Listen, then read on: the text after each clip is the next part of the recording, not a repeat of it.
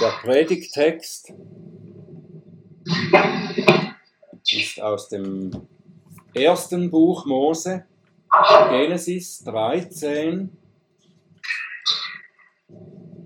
die Verse 1 bis 18.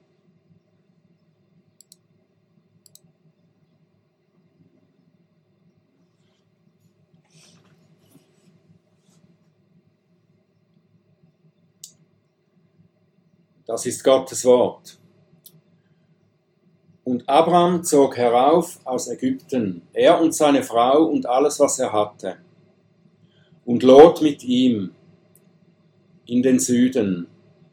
Und Abraham war sehr reich an Vieh, an Silber und an Gold. Und er ging auf seinen Zügen vom Süden bis Bethel, bis zu dem Ort, wo im Anfang sein Zelt gewesen war, zwischen Bethel und Ai zu der Stätte des Altars, den er dort zuvor gemacht hatte. Und Abraham rief dort den Namen des Herrn an. Und auch Lot, der mit Abraham zog, hatte Kleinvieh und Rinder und Zelte, und das Land ertrug es nicht, dass sie beieinander wohnten, denn ihre Habe war groß, und sie konnten nicht beieinander wohnen. Und es gab Streit zwischen den Hirten von Abrams Vieh und den Hirten von Lots Vieh. Die Kanaaniter und die Perisiter wohnten damals im Land. Da sprach Abraham zu Lot, Lass doch kein Gezänk sein zwischen mir und dir, zwischen meinen Hirten und deinen Hirten, denn wir sind Brüder. Ist nicht das ganze Land vor dir? Trenne dich doch von mir. Willst du zur Linken, so will ich mich zur Rechten wenden. Und willst du zur Rechten, so will ich mich zur Linken wenden. Und Lot erhob seine Augen und sah die ganze Ebene des Jordan, dass sie ganz bewässert war, bevor der Herr Sodom und Gomorra zerstört hatte. Gleich dem Garten des Herrn wie das Land Ägypten bis nach Zoar hin. Und Lot erwählte sich die ganze Ebene des Jordan, und Lot zog ostwärts, und sie trennten sich voneinander. Abraham wohnte im Land Kanaan, und Lot wohnte in den Städten der Ebene und schlug Zelte auf bis nach Sodom. Die Leute von Sodom waren sehr böse und große Sünder vor dem Herrn. Und der Herr sprach zu Abraham, nachdem Lot sich von ihm getrennt hatte, Erhebe doch deine Augen und schau von dem Ort, wo du bist, nach Norden und nach Süden und nach Osten und nach Westen, denn das ganze Land, das du siehst, dir will ich es geben und deiner Nachkommenschaft bis in Ewigkeit. Und ich will deine Nachkommenschaft machen wie den Staub der Erde, so dass wenn jemand den Staub der Erde zu zählen vermag, auch deine Nachkommenschaft gezählt werden kann. Mach dich auf und durchzieh das Land nach seiner Länge und nach seiner Breite, denn dir will ich es geben. Und Abraham schlug Zelte auf und kam und wohnte unter den Terebinten Mamres, die bei Hebron sind. Und er baute dort dem Herrn einen Altar. Lieber Vater im Himmel, wir danken dir für dein gutes Wort, das du uns gibst, um uns zu lehren, zu erbauen, zu ermutigen und auch zu ermahnen und zu warnen. Wir bitten dich, dass du zu uns sprichst und dass du uns verstehen lässt, was du zu sagen hast. Öffne meine Lippen, dass sie deinen Ruhm verkünden. Amen.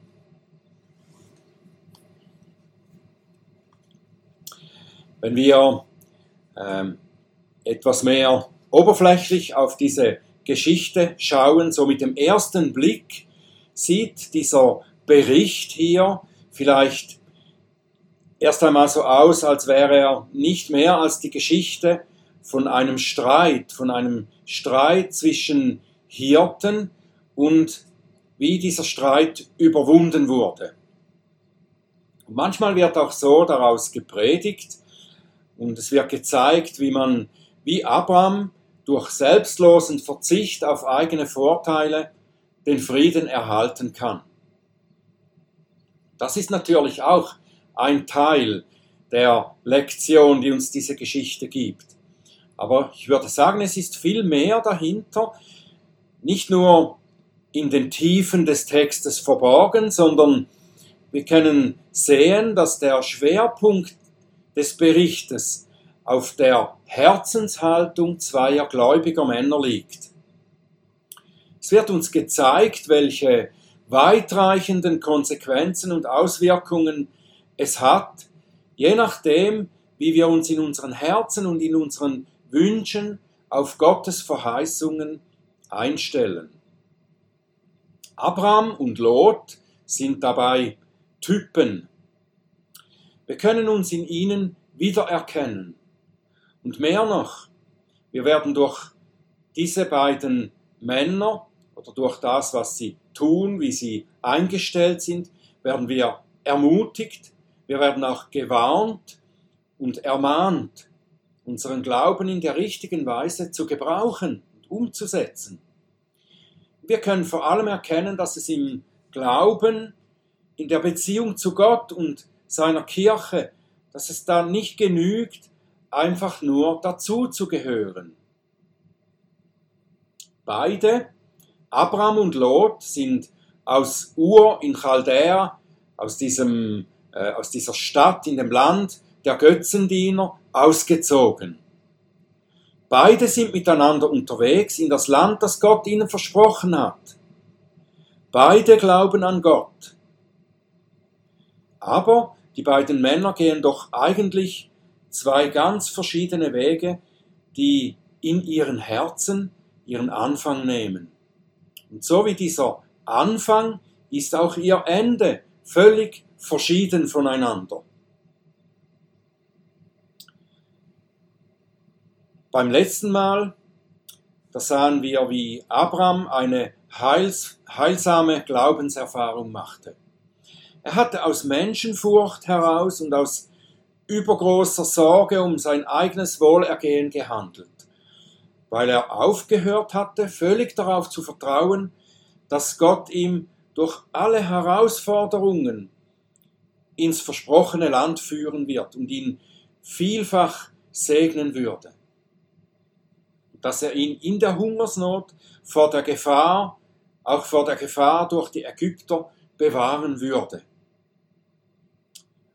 Er wurde gedemütigt und durch diese Demütigung und durch den vorübergehenden Verlust seiner Frau und die Zurechtweisung durch den ungläubigen Pharao und nachdem er seine Frau zurückerhielt und große Reichtümer dazu, da kehrte er zurück an seinen Ausgangsort, Bethel, was Haus Gottes bedeutete. Er kehrte damit auch zurück zu dem Altar, den er zuvor gemacht hatte, und er rief dort den Namen des Herrn an. Es ist klar, dass Abraham hier Buße tat. Er bekennt dem Herrn die Sünde des Unglaubens, wie er vorher eben eingestellt und gehandelt hatte, da in Ägypten, dem Pharao, dass er seine Frau äh, verleugnet hatte. Er bekennt dem Herrn diese Sünden. Und so, erneuert im Glauben und gereinigt im Herzen, lebt er wieder im Haus Gottes. Und er ist bereit, auf die weitere Erfüllung der Verheißungen Gottes zu warten. Bevor der Herr ihm diese Verheißungen wiederholt, gibt es für Abraham eine weitere Gelegenheit, seinen erneuerten Glauben jetzt umzusetzen.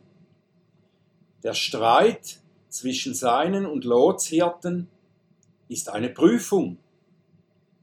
Sie macht offenbar, wie Abrams Glaube seit der letzten Episode gereift ist. Abraham hätte jetzt eigentlich jedes Recht, das Weideland zu wählen, das er bevorzugt. Er ist der Ältere, er steht eine Generation über Lot und er ist derjenige, dem von Gott selbst das Land versprochen wurde und damit auch zugesprochen wurde. Aber er macht nichts von dem geltend. Er gibt seinem Neffen Lot die Wahl. Und das ist nicht nur eine demütige Zurückhaltung oder Freigebigkeit, Abrahams gegenüber dem Nächsten. Nein, indem Abraham das tut, sagt er eigentlich, ich gebe es aus meiner Hand und überlasse es dem Herrn, mir das Land zu geben, das er mir geben will. Als Abraham mit Sarai nach Ägypten gezogen war, da hatte er Angst, dass ihm sein Leben genommen wird. Er dachte nicht daran, dass Gott ihm das Land und Nachkommen versprochen hat und dass er ihn auch für diese Absicht bewahren würde. Nein, er dachte, er müsse sich selber um eine Lösung kümmern, um sich und sein Hab und Gut zu retten.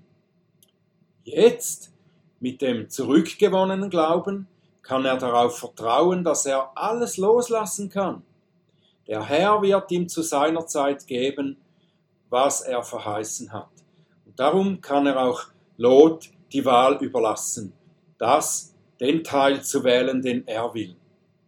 Ja, der Glaube kann sagen, wie es in Sprüche 11, Vers 1 heißt, wirf dein Brot hin auf die Wasserfläche, dann wirst du es nach vielen Tagen wieder finden. Und so, in, in diesem Glauben haben später zum Beispiel auch die Eltern von Mose gehandelt, als sie Mose da in dem Körbchen im Wasser treiben ließen. Sie bekamen ihn schon bald wieder zurück und er wurde später auch der Retter, der sein Volk aus der Sklaverei herausführte. In dieser Weise hat Abraham durch den Glauben nicht auf das Sichtbare gesehen, das greifbar ist, sondern auf das Unsichtbare, das Gott verheißen hat, ihm zu geben. Und der Schreiber des Hebräerbriefes sagt, dass Abraham durch den Glauben über das sichtbare irdische Land hinausschaute auf das kommende Reich Gottes. Paulus ermahnt uns im gleichen Sinn im 2. Korinther 4, 18, wir sollen nicht auf das Sichtbare schauen, nicht das Sichtbare anschauen, sondern das Unsichtbare. Denn das Sichtbare ist zeitlich, das Unsichtbare aber ewig. Der Glaubende weiß, das Sichtbare kann uns jederzeit genommen werden. Das Unsichtbare Ewige aber kann uns niemand nehmen. Der Herr selber sorgt dafür. Er hat uns durch den Glauben neu geschaffen wie im 1. Petrus 1, Vers 4 heißt, zu einem unvergänglichen und unbefleckten und unverwelklichen Erbteil, das in den Himmeln aufbewahrt ist für euch, die ihr in der Kraft des in der Kraft Gottes durch Glauben bewahrt werdet zur Errettung, der bereit ist, in der letzten Zeit geoffenbart zu werden. Schauen wir Abrams Neffen Lot an. Er ist eine interessante Person, die uns viel zu denken geben kann und auch sollte. Zuerst einmal müssen wir festhalten, können wir festhalten, Lot ist kein Ungläubiger, er ist kein Gottloser. Er wird im Neuen Testament, im zweiten Petrusbrief, wird er ein Gerechter genannt. Wir können davon ausgehen, dass er an Gott glaubte und deshalb auch mit Abraham aus Ur ausgezogen ist. Es ist aber seine gespaltene Herzenshaltung, die uns eine Warnung ist. Jakobus warnt uns davor, dass wir uns in Sicherheit wiegen, indem wir uns auf einen Glauben verlassen, der nicht unsere Wege auch bestimmt. Jakobus schreibt in Jakobus 2, 19 bis 20, Du glaubst, dass nur einer Gott ist. Du tust recht. Auch die Dämonen glauben und zittern. Willst du aber erkennen, eitler Mensch, dass der Glaube ohne Werke nutzlos ist? Lot war ein Gläubiger, der seinen Glauben in seinen Entscheidungen nicht wirklich die bestimmende Kraft sein ließ. Sein, sein Glaube hatte keine Auswirkung auf seine Herzenshaltung und auf sein Leben. Es war nicht die Wahl an sich, die Lot traf, die das Problem ist. Nachdem Abraham ihn frei wählen ließ, welches Weideland er nehmen will, hat er ja das Recht, sich ein gutes, fruchtbares Land auszusuchen. Das Problem ist in seinem Herzen, worauf er seinen Blick richtete. Genau genommen sehen wir erst später, wenn wir in der Geschichte weitergehen, sehen wir, was seine Augen begehrten. Es war die Stadt Sodom und ihre Verlockungen.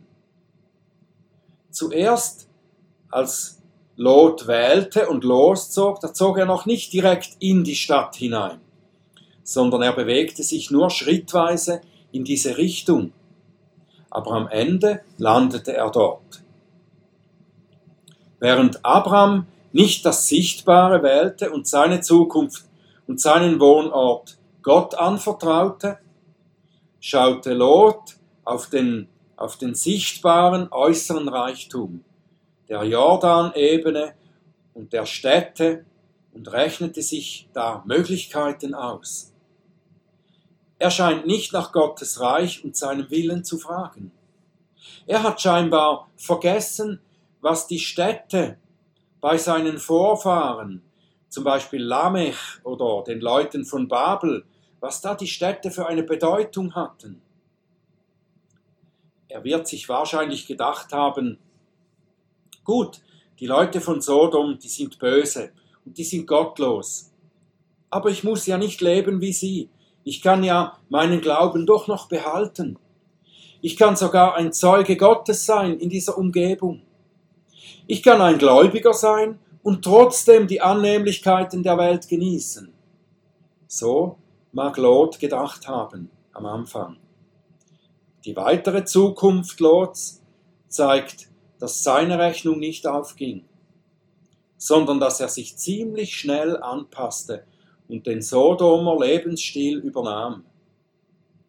Es heißt später, dass er in Sodom im Tor saß. Das heißt, er wurde sogar einer der Stadträte, die da im Tor saßen.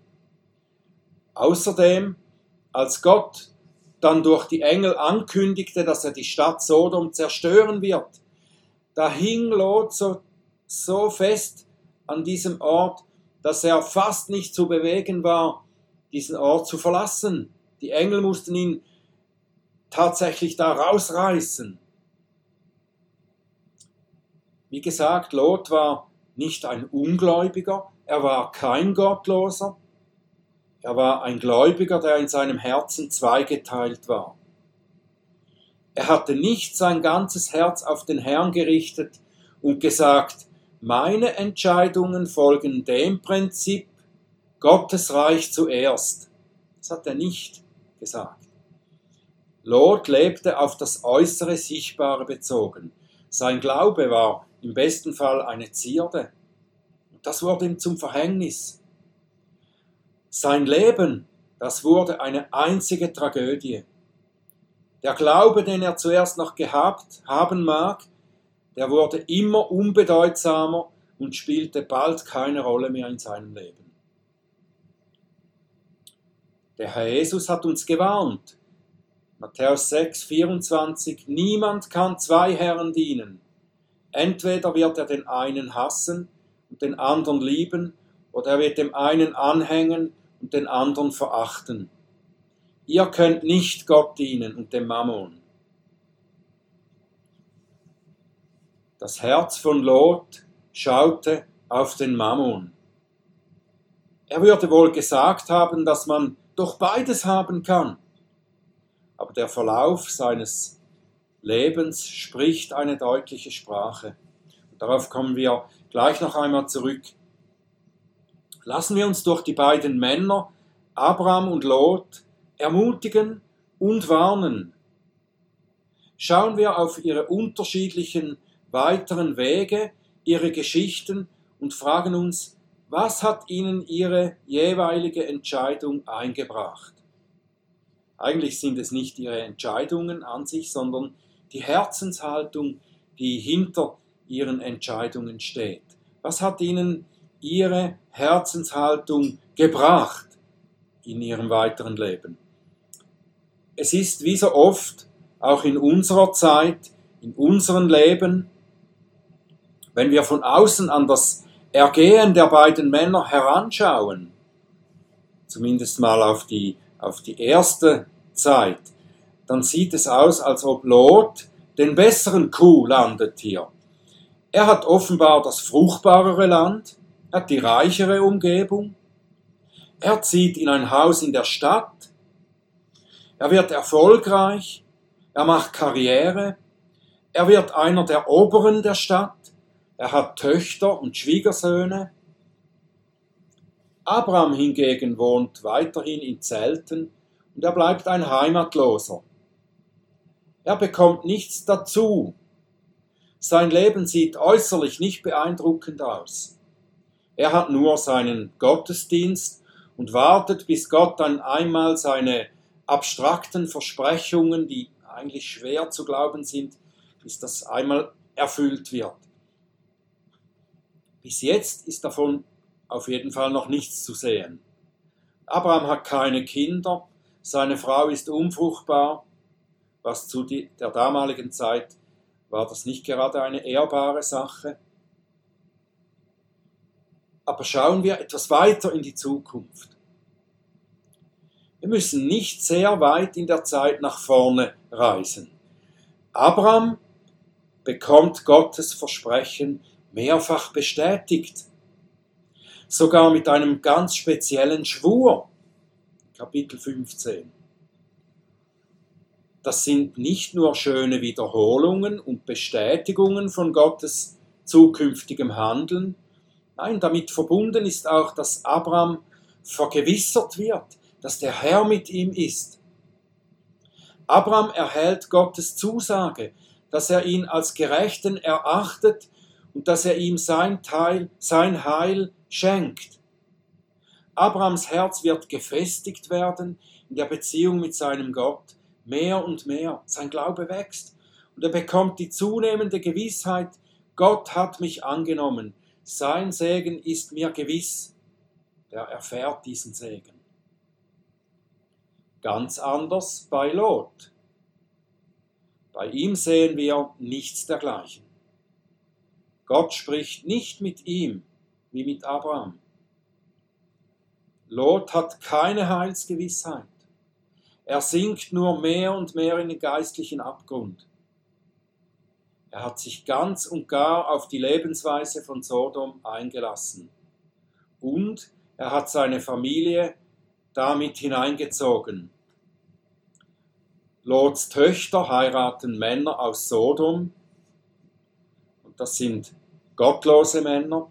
Diese Männer halten nichts von dem Gott Abrahams, der auch der Gott Lots war, eigentlich. Im Gegenteil, diese beiden Männer, sie lachen Lot aus, als er sie warnt, dass das Gericht Gottes über die Stadt kommen wird. Auch Lots Frau hat sich so sehr in Sodom eingelebt und eingewöhnt, dass sie sich nicht mehr losreißen kann.